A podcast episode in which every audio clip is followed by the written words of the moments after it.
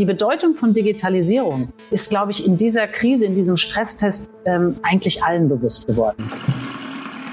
Ackerschnacker, der Podcast des Cyber Innovation Hub der Bundeswehr. Herzlich willkommen, liebe Zuhörerinnen und Zuhörer, Zuschauerinnen und Zuschauer, zum Ackerschnacker in der zehnten Ausgabe vom Cyber Innovation Hub der Bundeswehr. Heute auch anlässlich des äh, ersten Deutschen Digitaltages. Dafür begrüße ich als Gesprächspartnerin Katrin Suda in Hamburg. Hallo. Hallo und guten Morgen. Frau Suder, wir haben eigentlich zwei große Themenblöcke, die uns zusammenbringen für die nächste Dreiviertelstunde, Stunde. Das eine ist, dass Sie im Moment die Vorsitzende des Digitalrates der Bundesregierung sind. Und zum Zweiten, der Cyber Innovation Hub kommt Ihnen, glaube ich, sehr bekannt vor, aus Ihrer Zeit, in der Sie zwischen 2014 und 2018 Staatssekretärin im Verteidigungsministerium waren. Und das sind natürlich auch gerne die beiden Themenblöcke, die ich mit Ihnen besprechen möchte wenn ich mich so reingelesen habe in den Digitalrat, ich habe die einzelnen Köpfe so ein bisschen durchgestöbert. Ich habe auch in der Vergangenheit mit einigen Digitalisierungsbeauftragten, Experten und Verantwortlichen gesprochen aus dem Public Sektor. Für mich versucht das Ganze einzuordnen. Ich äh, habe mit Dorothee Der gesprochen, ich habe mit Julia Borggriffe gesprochen, einem Gottfried Ludewig aus den verschiedenen Ministerien. Ich kenne selber die Ansätze aus dem Verteidigungsministerium, Digitalisierung voranzubringen. Wie genau passt der Digitalrat da architektonisch von der Konzeption rein? Ja, also zum einen der Digitalrat ist ja ein externes beratendes Gremium. Das heißt, der ist nicht Teil der Regierung. Wir sind sozusagen extern. Und das ist, glaube ich, der erste große Unterschied zu denen, die Sie gesprochen haben, Ludewig und auch äh, Julia Bockrefe. Die haben ja, sind ja in den Strukturen, so wie auch der Cyber Innovation Hub. Ich glaube, das ist wichtig und der ist ähm, eingesetzt worden von der Kanzlerin und dem Kabinett mit dem Auftrag, wir sollen die Regierung beraten, wir sollen sie antreiben und wir sollen sie unterstützen. Und das ist das Mandat, was wir im Sommer 2018 bekommen. Braucht die Regierung viel Antrieb? Sie haben ja auch gesagt, Sie haben sich die Zusammensetzung des Rates angeguckt und ja. unsere Backgründe und Hintergründe, unsere CVs kennen sind, wären wir natürlich niemals zufrieden mit irgendwas. Und natürlich sagen wir, das braucht Antrieb und definitiv braucht es Antrieb. Wir sehen es ja gerade auch in ein paar Indizes, sind jetzt wieder neue rausgekommen, dass Deutschland einfach nicht im ersten Drittel bei der Digitalisierung ist, sondern eher im mittleren bis hinteren Drittel. Und das kann uns auf gar keinen Fall zufriedenstellen. Ja. Dennoch sind wir, wenn man sich beispielsweise den Innovationsindex anschaut, ist Deutschland relativ gut. Ich glaube, irgendwie im letzten Jahr auf Rang zwei sogar, im weltweiten Vergleich natürlich auch je nachdem, welchen Herausgeber man da anschaut. Das heißt, die Ideen sind da und es hapert eine, eine Umsetzung, kann man das dann sagen? Oder wo geht es dazwischen verloren? Ja, ich denke, da werden wir auch nachher, wenn wir jetzt über den Cyber Innovation Hub nochmal sprechen, näher drauf kommen. Warum ist es eigentlich so schwer, Innovation in die Breite, in die Fläche zu bekommen? Warum fällt es uns so schwer, die guten Ideen, die da sind, dann auch tatsächlich zu skalieren? Das ist, glaube ich, schon ein Thema. Das hat natürlich ganz viel zu tun mit den Themen, die wir auch im Digitalrat besprechen. Ähm, eins davon ist Mindset. Das heißt, die ganze kulturellen Fragen, die dahinter stecken. Das hört sich so ein bisschen nach einem Soft-Thema an, aber alle, die mit Innovationen zu tun haben oder auch simple mit Veränderungen oder Transformationsprogrammen, wissen, wie wichtig die Einstellung der Mindset ist, wie wichtig es ist, dass wir Mut haben zu verändern.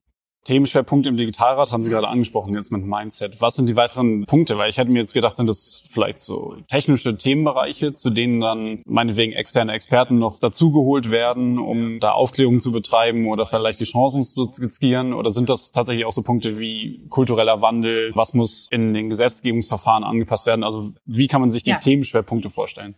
Ja, wir haben sechs Themenschwerpunkte genannt bekommen durch die Regierung. Das geht damit los. Das war auch der Schwerpunkt unserer ersten Sitzung damals im Herbst 2018, digitaler Staat. Ja. Und digitaler Staat meint jetzt nicht nur Digitalisierung der Verwaltung, das wäre zu eng, sondern ja. genau wie Sie so ein bisschen indirekt angesprochen haben, alle Impulse, die durch Regierungshandeln, also auch durch Gesetzgebung, durch große Projekte in Deutschland reinwirken, also sprich die digitalisierende Wirkung. Also beide Aspekte. Das ist das erste Thema, digitale Staat. Das zweite ist Daten und Gesellschaft. Also welche Rolle spielen eigentlich Daten? Unserer Meinung nach ist Datennutzung das zentrale Thema, um auch unsere Wirtschaft und eigentlich alles, auch die Gesellschaft ins, äh, in dieses digitale Zeitalter zu transformieren. Ja. Das bringt mich zum dritten Thema. Das ist, wie verändert sich eigentlich Wirtschaft und die Arbeitswelt durch Digitalisierung und Technologien? Das vierte Thema ist dann Gründungen. Also das ganze Thema, wie kommt eigentlich Innovationskraft auch aus der Gründerszene? Was brauchen wir da und was sind auch Hindernisse? Und dann haben wir noch zwei Querschnittsthemen. Das eine ist Lernen, ein ganz zentrales Thema. Das war auch Schwerpunkt unserer letzten Sitzung. Ja. Und dann sechste und letzte Thema, auch ein Querschnittsthema, ist gerade wie angesprochen Mindset und Kulturveränderung. Die letzte Sitzung war vergangene Woche. Wenn Sie da sagen, der Schwerpunkt war zum Beispiel Lernen, was sind da Inhalte, was so besprochen wurde? Die wesentliche These, ähm, die wir vertreten, ist, wenn wir sagen, die Arbeitswelt verändert sich dramatisch durch Digitalisierung, Und es gibt da ja Studien auch vom BMAS, haben Sie wahrscheinlich auch mit, mit Julia äh, drüber gesprochen, ja. ähm, die sagen, dass wir bis 2025 irgendwas zwischen 1,5 Millionen Arbeitsplätze verlieren werden durch Digitalisierung und, wenn es gut läuft, das weiß ja keiner genau, vielleicht genauso viele wieder aufbauen. Ja. Nur das werden nicht dieselben Leute sein. Das werden sehr wahrscheinlich andere sein. Das heißt, wir reden über eine Veränderung, über ein, ein Reskilling, über ein Neulernen, über ein Neuausbilden von wahrscheinlich vielleicht drei Millionen Menschen. Ja. Und das war vor Covid, vor der ganzen Beschleunigung. Die Frage also, wie kriegen wir einen völlig neuen Ansatz an das Thema Lernen? Lebenslang und vernetzt mit neuen digitalen Möglichkeiten. Und wie kriegen wir eigentlich auch so ein, auch Lust wieder auf Lernen? Wie kriegen wir auch dazu, dass wir jenseits dieser klassischen Bildungsstrukturen, die wir haben, dass wir Lernen als eine ganz essentielle, wenn nicht sogar die wichtigste Aufgabe begreifen, wenn wir uns digitalisieren wollen.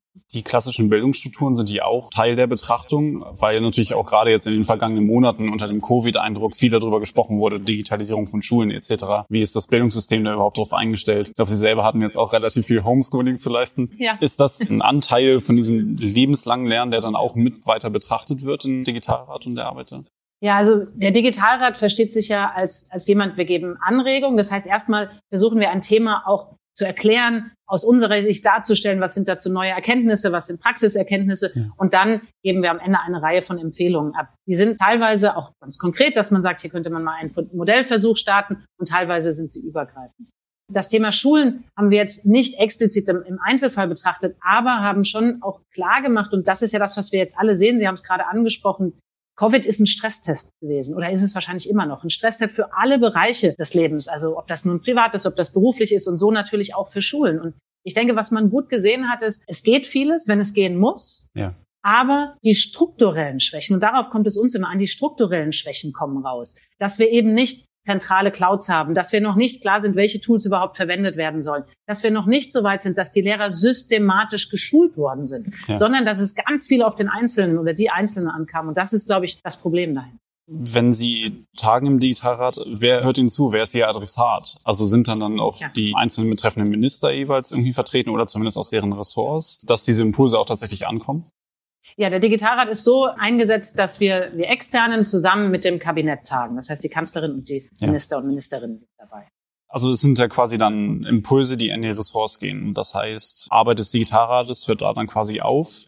Das ist vielleicht dann der Punkt, wo eine Dorothee Beer und das Kanzleramt weiter einspringen kann, zu gucken, wie aus diesen Impulsen auch letzten Endes meinetwegen Gesetzesänderungen, Anpassungen etc.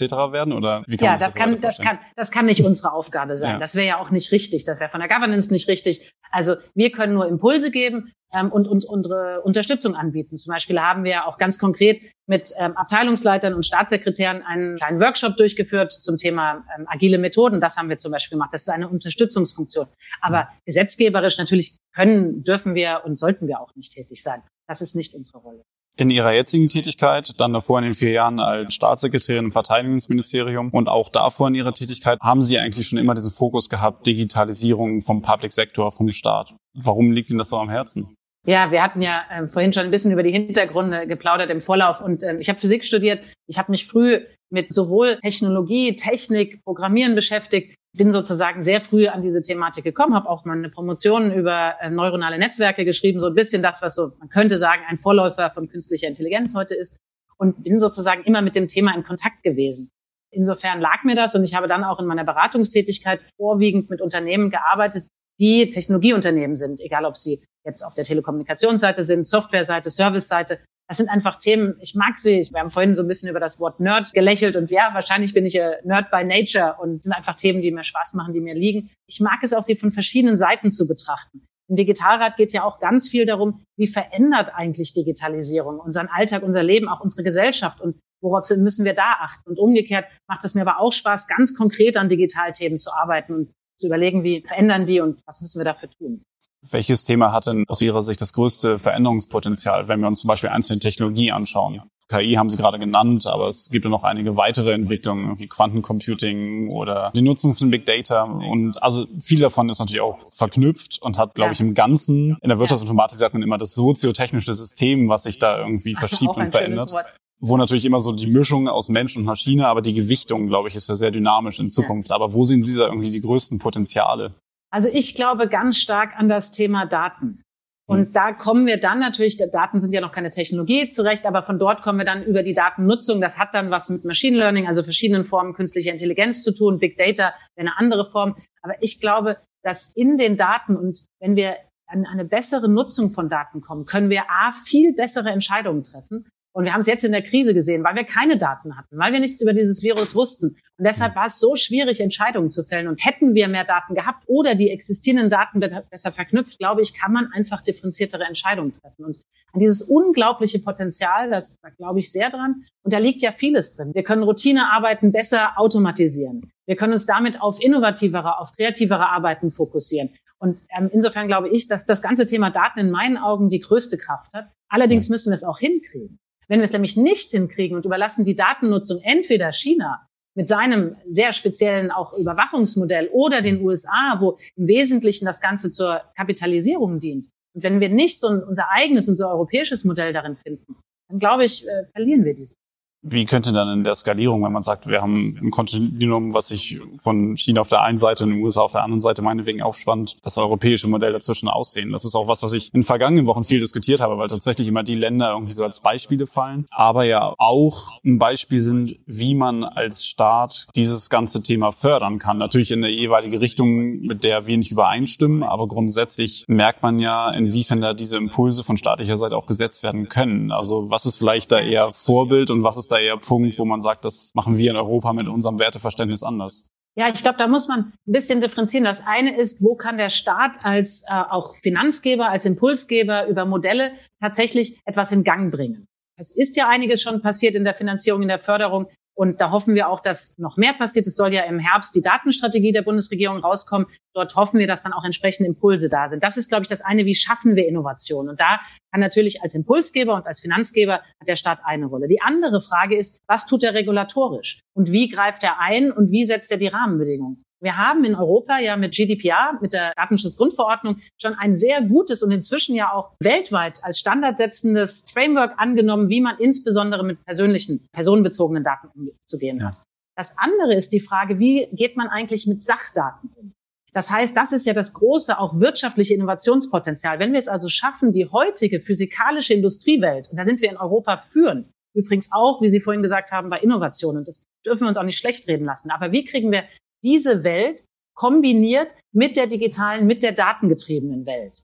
Und dafür, glaube ich, müssen wir auch nochmal nachdenken, wie wollen wir eigentlich da mit Daten umgehen? Und da ist unser Credo zum einen die verantwortungsvolle Datennutzung. Das heißt, derjenige, der die Daten nutzt, trägt auch eine Verantwortung, dass er es nach Qualitätskriterien macht, dass er es verantwortungsvoll nutzt. Und die anderen Prinzipien, an die wir stark glauben, ist ähm, auch das, was uns Deutschland in Europa stark macht, ist, dass wir eine Offenheit haben, dass wir für offene Modelle sind und dass wir auch die Diversität, die wir haben, also die Unterschiedlichkeit, ähm, die wir haben, dass wir die nutzen, weil daraus entsteht wiederum Innovation. Das verknüpft es bei mir im Gehirn gerade mit dem Stichwort digitale Souveränität. Ist das etwas, was Sie da auch betrachten in Ihren Überlegungen? Ja, also auf jeden Fall kommen wir ja sehr schnell. Das ist ja auch im Moment, äh, ich will jetzt nicht sagen ein Modewort, aber zumindest ist digitale Souveränität gerade etwas, was wahrscheinlich bei, bei Google Trends häufiger auf, auffällt, als es vorher war. Ich glaube, man muss sich sehr differenziert damit beschäftigen. Was meint man überhaupt mit Souveränität? Mhm. Und sehr schnell passiert ja so im Kopf etwas. Souveränität bedeutet, dass man es in irgendeiner Form besitzen oder kontrollieren muss. Ja. Das ist aber nur eine Seite der Medaille. In meinen Augen geht es auch ganz viel darum, Souveränität heißt ja auch, dass man eine Handlungskompetenz hat dass man etwas überhaupt versteht, dass man etwas beurteilen kann. Und dieser Teil der Souveränität, da sind wir wieder ganz schnell bei Kompetenzen und bei Lernen. Ja, und das Data heißt, Literacy beispielsweise, um ein weiteres Modewort zu nennen wahrscheinlich. Ja, das mag ich ein bisschen lieber. Das propagieren wir auch. Ähm, ich mag das deshalb, weil es ist schwer auszusprechen, das stimmt, und nicht ganz geländegängig mit der Literacy, aber es beschreibt halt, es kommt ja, wenn wir sagen, früher hieß ja Literacy Alphabetisierung und mit ja. dem Buch kam ja eine völlig neue Innovationswelle, eine Transformation des Landes. Und wenn wir jetzt sagen, das nächste ist im Grunde das Ganze auf Daten bezogen, der Umgang mit Daten, das Verständnis, was überhaupt Daten sind ja. und was man damit erreichen kann.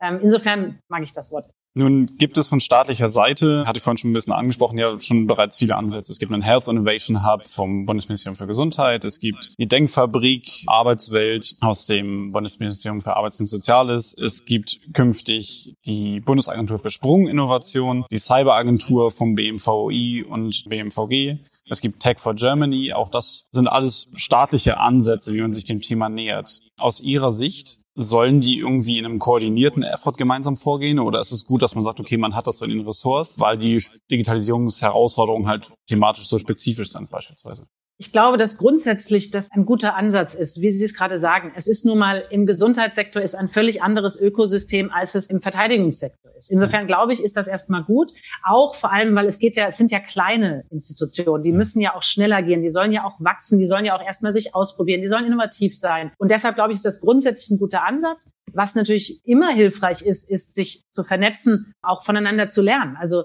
es ist natürlich nicht sinnvoll, wenn verschiedene Hubs jeweils dieselben Fehler nochmal machen äh, das ist natürlich nicht in der Sache. Aber soweit ich weiß, sind sie ja vernetzt und tauschen sich genau darüber auf. Auch was sind die Veränderungswiderstände? Was ist schwierig daran, Innovation wirklich in den jeweiligen Ressorts durchzusetzen? Also insofern glaube ich, ist der Ansatz schon der richtige.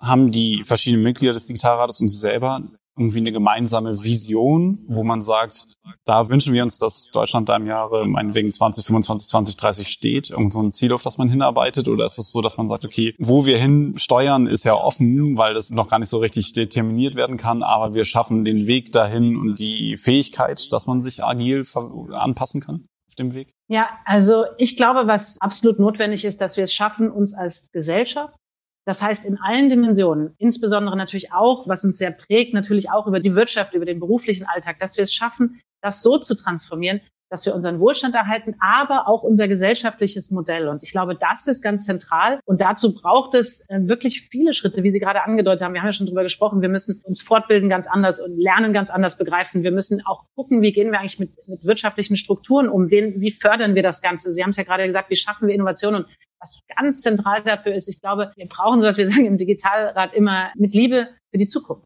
Weil ich glaube, damit hat es ganz viel zu tun, dass wir wirklich auch mit Liebe, mit Freude, mit einer positiven Haltung auch diese unsere Zukunft gemeinsam gestalten dass man quasi die kommenden Technologien nicht als Bedrohung versteht. Ich hatte ja vergangene Woche auch Peter Tauber hier, mit dem wir über die Vor- und Nachteile von Drohnen gesprochen hatten. Es gab die Drohnendebatte auch im Bundestag mit Abgeordneten und auch auf den verschiedenen sozialen Kanälen extra. Ja, auch genau mit dem Hintergrund, dass man sich anschaut, was können neue Technologien, die auf uns zukommen, was haben die alles für Vorteile und was hat das eben auch für Implikationen. Möglicherweise hat man Stereotypen, wenn man sich damit beschäftigt und Ängste oder Sorgen, die ja wahrscheinlich auch berechtigt sind. Das ist eigentlich ein ganz gutes Beispiel, fand ich selber auch in dieser Debatte, dass man versucht, das Thema an sich ganzheitlich zu beleuchten, aber dann auch den Schritt weiter zu gehen. Das ist natürlich jetzt dann in der Zukunft wichtig, dass man dann sagt, okay, wenn man das besprochen hat und man hat das Gefühl, man hat all die Stimmen gehört mit ihren verschiedenen Schattierungen, dass man dann auch den nächsten Schluss sagt, okay, gehen wir jetzt in diese Richtung weiter, ja oder nein beispielsweise, um da nicht auch noch zusätzlich so ein bisschen Zeit zu verlieren, weil grundsätzlich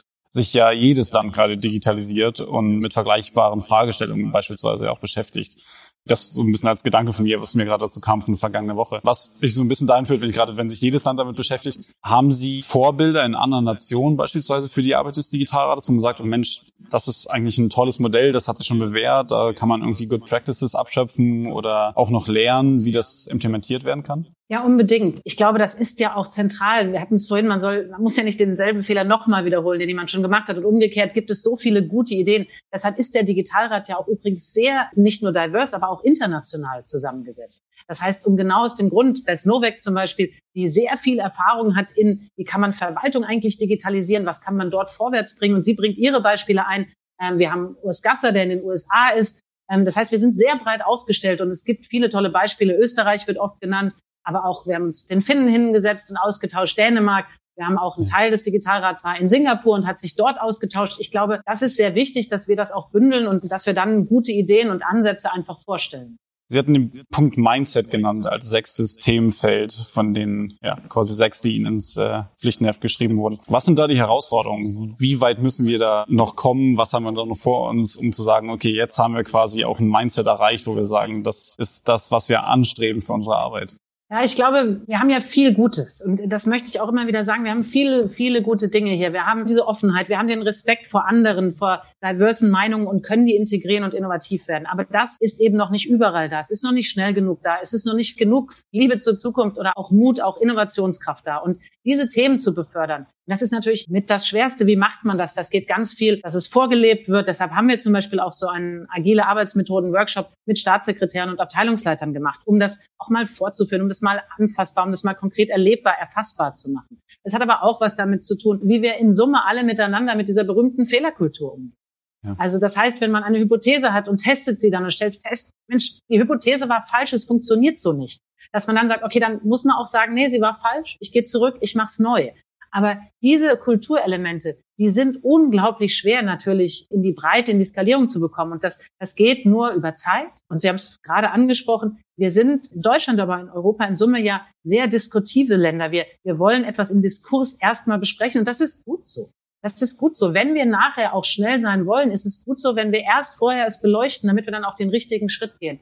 Und ähm, insofern glaube ich an die Kraft, wenn wir die Themen setzen, sie miteinander diskutieren und dann in der Tat auch wissen, wo wir hinwollen. Dann, glaube ich, kann es funktionieren. Ja. Ich finde das Thema Mindset spannend, vielleicht auch so ein bisschen den Bogen zu dem, zu dem zweiten Themenkomplex, weil ich mir vorstellen kann und auch so ein bisschen weiß aus Ihren Erzählungen aus den vergangenen Jahren, dass Ihre Zeit als Staatssekretärin gerade am Anfang auch erstmal ein sehr großes gegenseitiges Lernen und Verstehen war. Wie können Sie das beschreiben, so die ersten Wochen im Amt? Ich hatte mal zum Beispiel eine Anekdote gehört von Ihnen, wo Sie im Verteidigungsministerium eine Vorlage zur Information, wie das bei uns so schön heißt, bekommen haben. Also ein sauber in der Hierarchie ausgearbeitetes Dokument, was eben nicht gemeinschaftlich irgendwie in einem, an einem Roundtable besprochen wurde, sondern durch diverse Mitprüfungs- und Mitzeichnungsschleifen ministeriell erarbeitet war. Und Sie haben dann einfach bei einer Rückfrage direkt den Bearbeiter angerufen, was halt völlig unüblich war.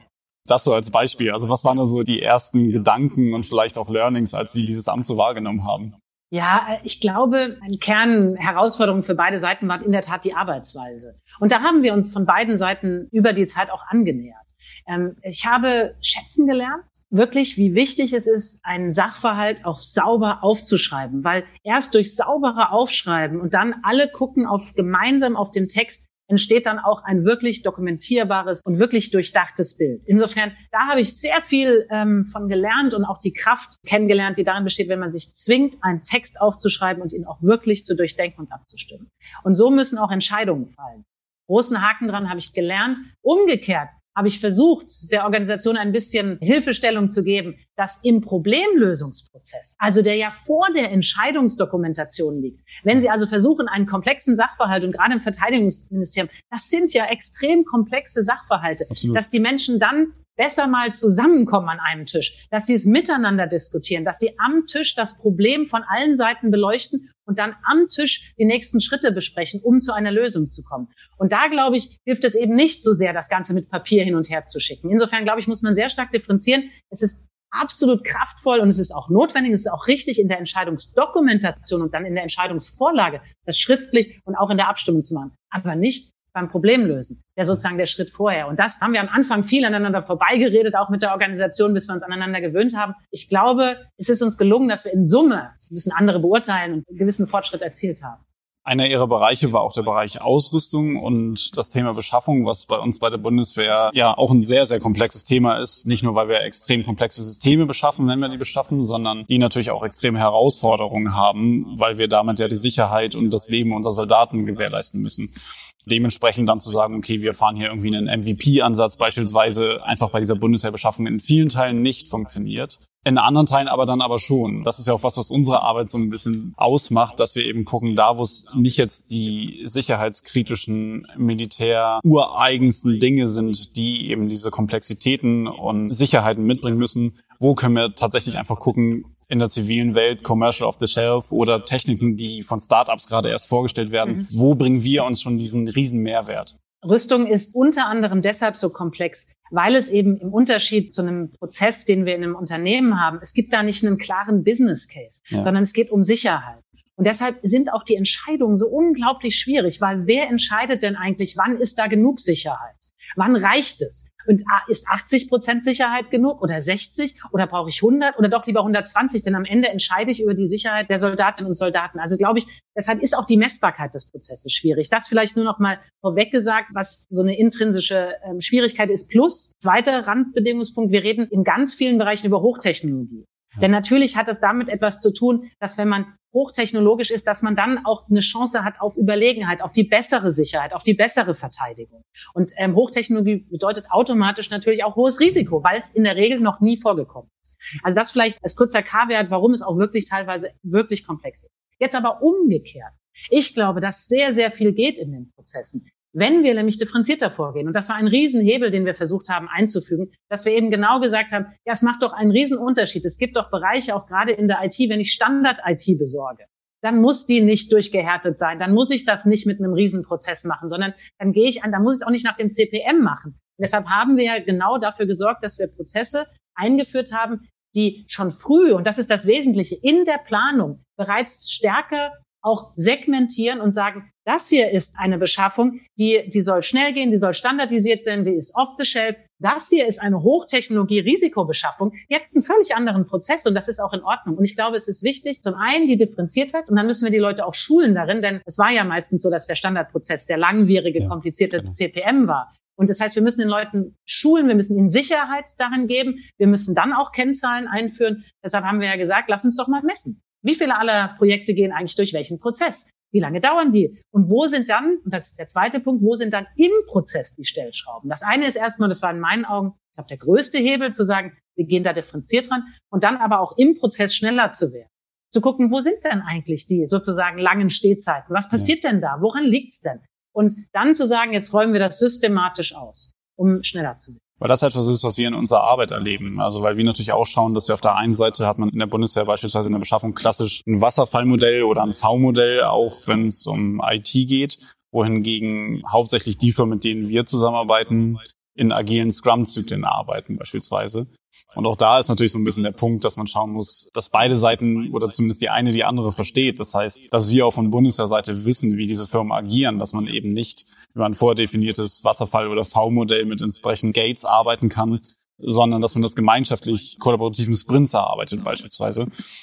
Was wir aber auch feststellen, ist, dass zwingend Prozesse an sich und die Vorschriften an sich nicht unbedingt die Hürde darstellen, sondern eben einfach die Gewohnheit, wie die letzten 20, 30 Jahre ausgeführt wurden, dass man auch mit diesen neuen Vorgehensweisen natürlich die grundlegenden Prinzipien, die man erfüllen muss in einer Public-Sector-Ausschreibung beispielsweise, absolut erfüllen kann beispielsweise. Vielleicht brauchen wir hier und da ein paar Anpassungen, die können wir auch problematisieren. Oft ist es tatsächlich einfach dieses eingeschliffene, über die Jahrzehnte durchgeführte, wo wir so ein bisschen gegen an kämpfen. Der Cyber Innovation Hub selber ist auch in ihrer Amtszeit entstanden, gemeinsam oder nach und als Tochter auch des Org-Bereichs Cyber, dem ich auch angehöre.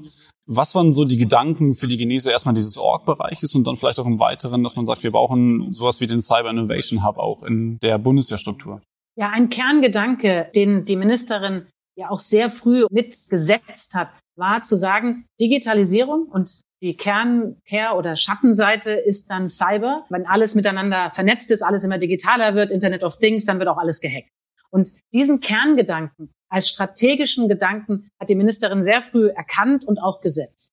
Und wenn wir sagen, Cyber als Kehrseite der Digitalisierung ist eine neue Dimension, und das ist ja ein Riesenschritt. Wir haben im Grunde gesagt, es ist eine neue militärische Dimension. Weil immer mehr digitalisiert wird, ist es so wichtig, dass wir es strategisch als neue Dimension setzen. Ich glaube, das war der Kerngedanke erstmal. Damit ist das Kommando gesetzt worden. Dann haben wir gesagt, äquivalent muss Digitalisierung und Cyber auch denselben Stellenwert im Ministerium haben. Deshalb haben wir Abteilung CIT gegründet.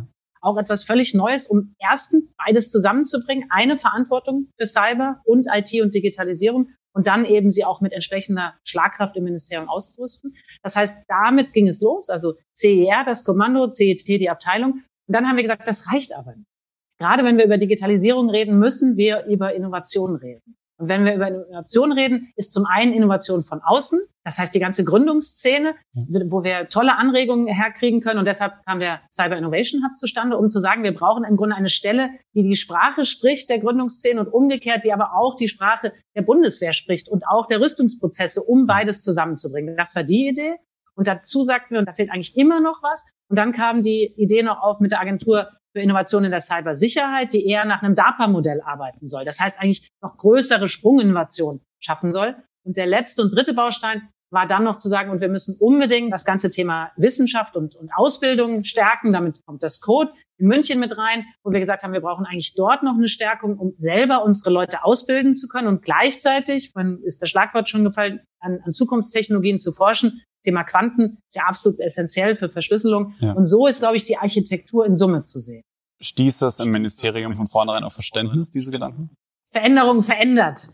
Und das finden nicht immer alle gut. Also das wäre komisch, wenn es so ist. Und ähm, Teile der Widerstände sind ja auch okay. Widerstand, ähm, dadurch entsteht Reibung, dadurch entsteht Wärme, das entsteht Innovation, wenn man aus der Physik will. Und dadurch entsteht auch wieder was. Und nicht alle Gedanken sind, die wir am Anfang gedacht haben, auch immer gleich richtig gewesen. Und deshalb ist es gut, es zu durchdenken. Aber natürlich gab es Veränderungswiderstände. Natürlich. Wir haben einen neuen Kommandobereich eingeführt und haben aus existierenden Kommandostrukturen Menschen dort auch zusammengezogen. Wir haben, und das, das letzte Mal wahrscheinlich die Luftwaffe vor 100 Jahren, als ein neuer Kommandobereich gegründet worden ist. Und natürlich umarmen so etwas nicht alle. Ich meine, es gab ja auch viele Diskussionen darüber, was sind das dann für Soldaten, die dann da IT machen? Wie passt das zu unserem Soldatenverständnis? Was bedeutet das Cyberraum? Wieso sollen wir jetzt so virtuell Deutschland verteidigen? Also ja, es gab massig Diskussionen. Ja, das kann ich mir vorstellen.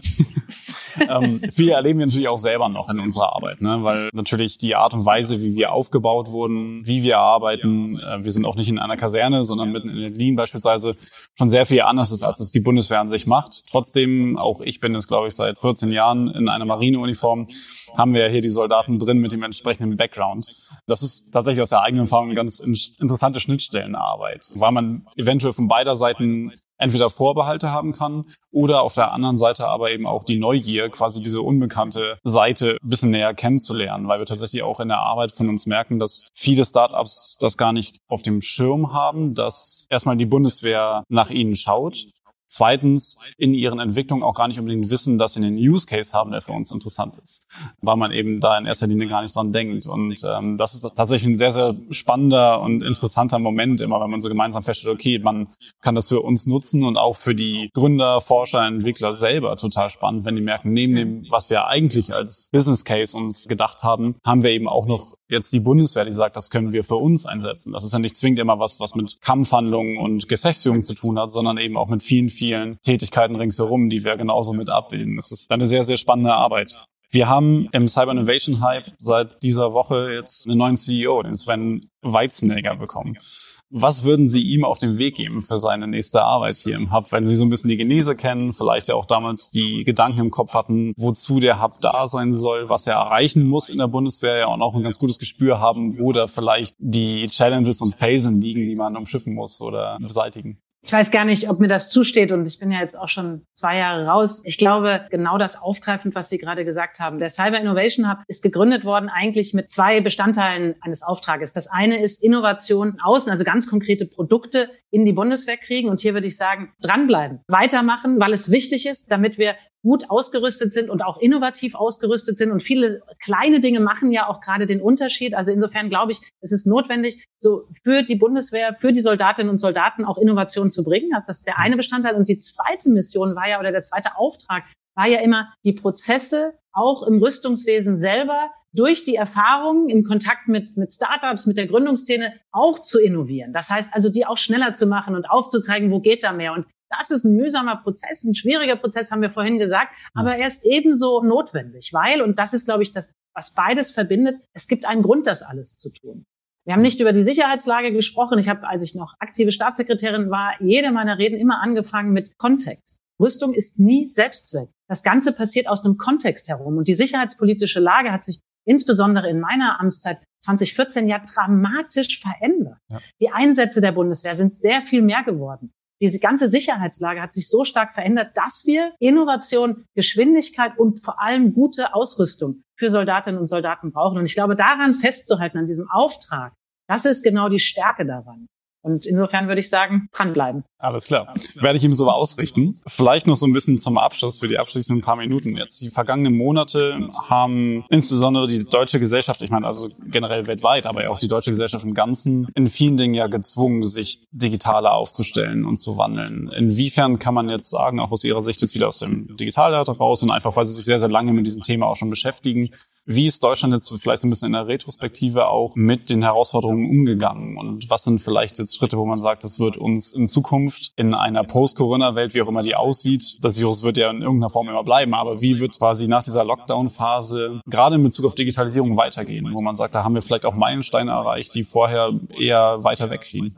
Covid hat uns im Grunde einen Stresstest ausgesetzt. Und wie jeder Stresstest zeigt er Stärken auf, Schwächen auf und die relative Bedeutung von Themen. Und gut, das ist jetzt nicht verwunderlich, wenn das von mir kommt als Digitalratsvorsitzende, die Bedeutung von Digitalisierung ist, glaube ich, in dieser Krise, in diesem Stresstest eigentlich allen bewusst geworden.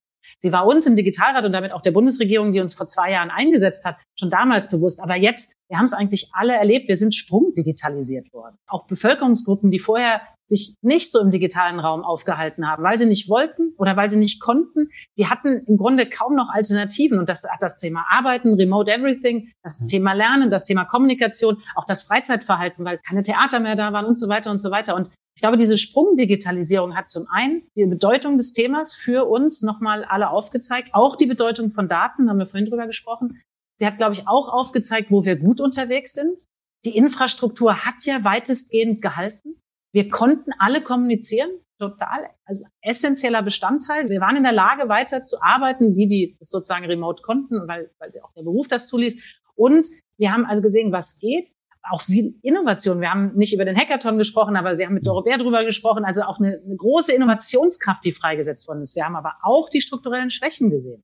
Wir haben eben gesehen, dass das OZG, also das Online-Zugangsgesetz, noch nicht umgesetzt ist, dass wir keine flächendeckende, gut funktionierende E-Identity haben. Das heißt, dass viele Funktionen und Services in unserem Land eben noch nicht digital funktionieren. Und dieser Stresstest, ich hoffe, lässt uns alle zeigen, wir, wir sind da gut durchgekommen, wir haben das geschafft, aber wir müssen jetzt an den Themen dranbleiben. Und ich würde mir wünschen, wir würden das jetzt genauso positiv umarmen, wie ich es gesagt habe, und als Zukunftsthema begreifen und stärker aus der Krise hervorgehen. Ja. Möglicherweise einfach, weil die Chance ist, dass sich das Mindset irgendwie bei vielen Menschen ja auch entsprechend in die Richtung weiter verändert hat, oder? Ja, das ja. denke ich schon. Liebe Frau Suda, vielen Dank. Ich bin soweit mit den Themen, die mich interessieren, die habe ich soweit mit Ihnen besprochen. Ich finde das spannend zu sehen, einfach wie Sie in den verschiedenen Funktionen, die Sie haben, den Public Sector so betrachten können aus der Sicht der Digitalisierung. Wir machen das ja quasi in unserem Ressortdeckmantel und in unseren Querverbindungen natürlich mit den vergleichbaren Innovation Units. Von daher ist es aber sehr, sehr spannend für uns, es immer mitzukriegen, wie da im Ganzen die Aktivitäten auch sind. Und auch in den Gesprächen mit Julia Borgrevo oder Gottfried Ludewig natürlich auch mal die Aussage zu gucken, wir müssen eben schauen, dass wir das in den Gesetzgebungsverfahren Verfahren verankern. Das sind eben Dinge, die können wir so in einer unserer Perspektive nicht ändern, sondern da braucht man eben auch so die übergeordnete Sicht und die übergeordnete Einwirkungskraft auf die Bundesregierung, um da entsprechend auch die Vergabeprozesse beispielsweise und gesetzlichen Grundlagen voranzubringen. Und ich hoffe, dass wir Sie da an unserer Seite haben für dieses weitere Vorgehen. Und dann, glaube ich, haben wir eine ganz gute Prozesskette und eine ganz gute Aufteilung von den verschiedenen Innovationskräften im Public Sektor. Es gibt auf jeden Fall noch was zu tun und es ist gut, wenn wir das alle zusammen machen. Dann liebe Grüße nach Hamburg. Ich danke Ihnen sehr für Ihre Zeit und danke alle Zuhörerinnen und Zuhörer für die vergangenen Minuten und wünsche viel Spaß heute noch bei dem weiteren Programm des Digitaltages. Da haben wir viele weitere spannende Gesprächspartner im ganzen Kontext online und hoffe, dass wir ein paar weitere Impulse auch dazu beitragen konnten. Vielen, vielen Dank für Ihre Zeit. Ich habe zu danken. Es hat Spaß gemacht. Dankeschön. Das war der Ackerschnacker. Abonnieren auf ackerschnacker.info.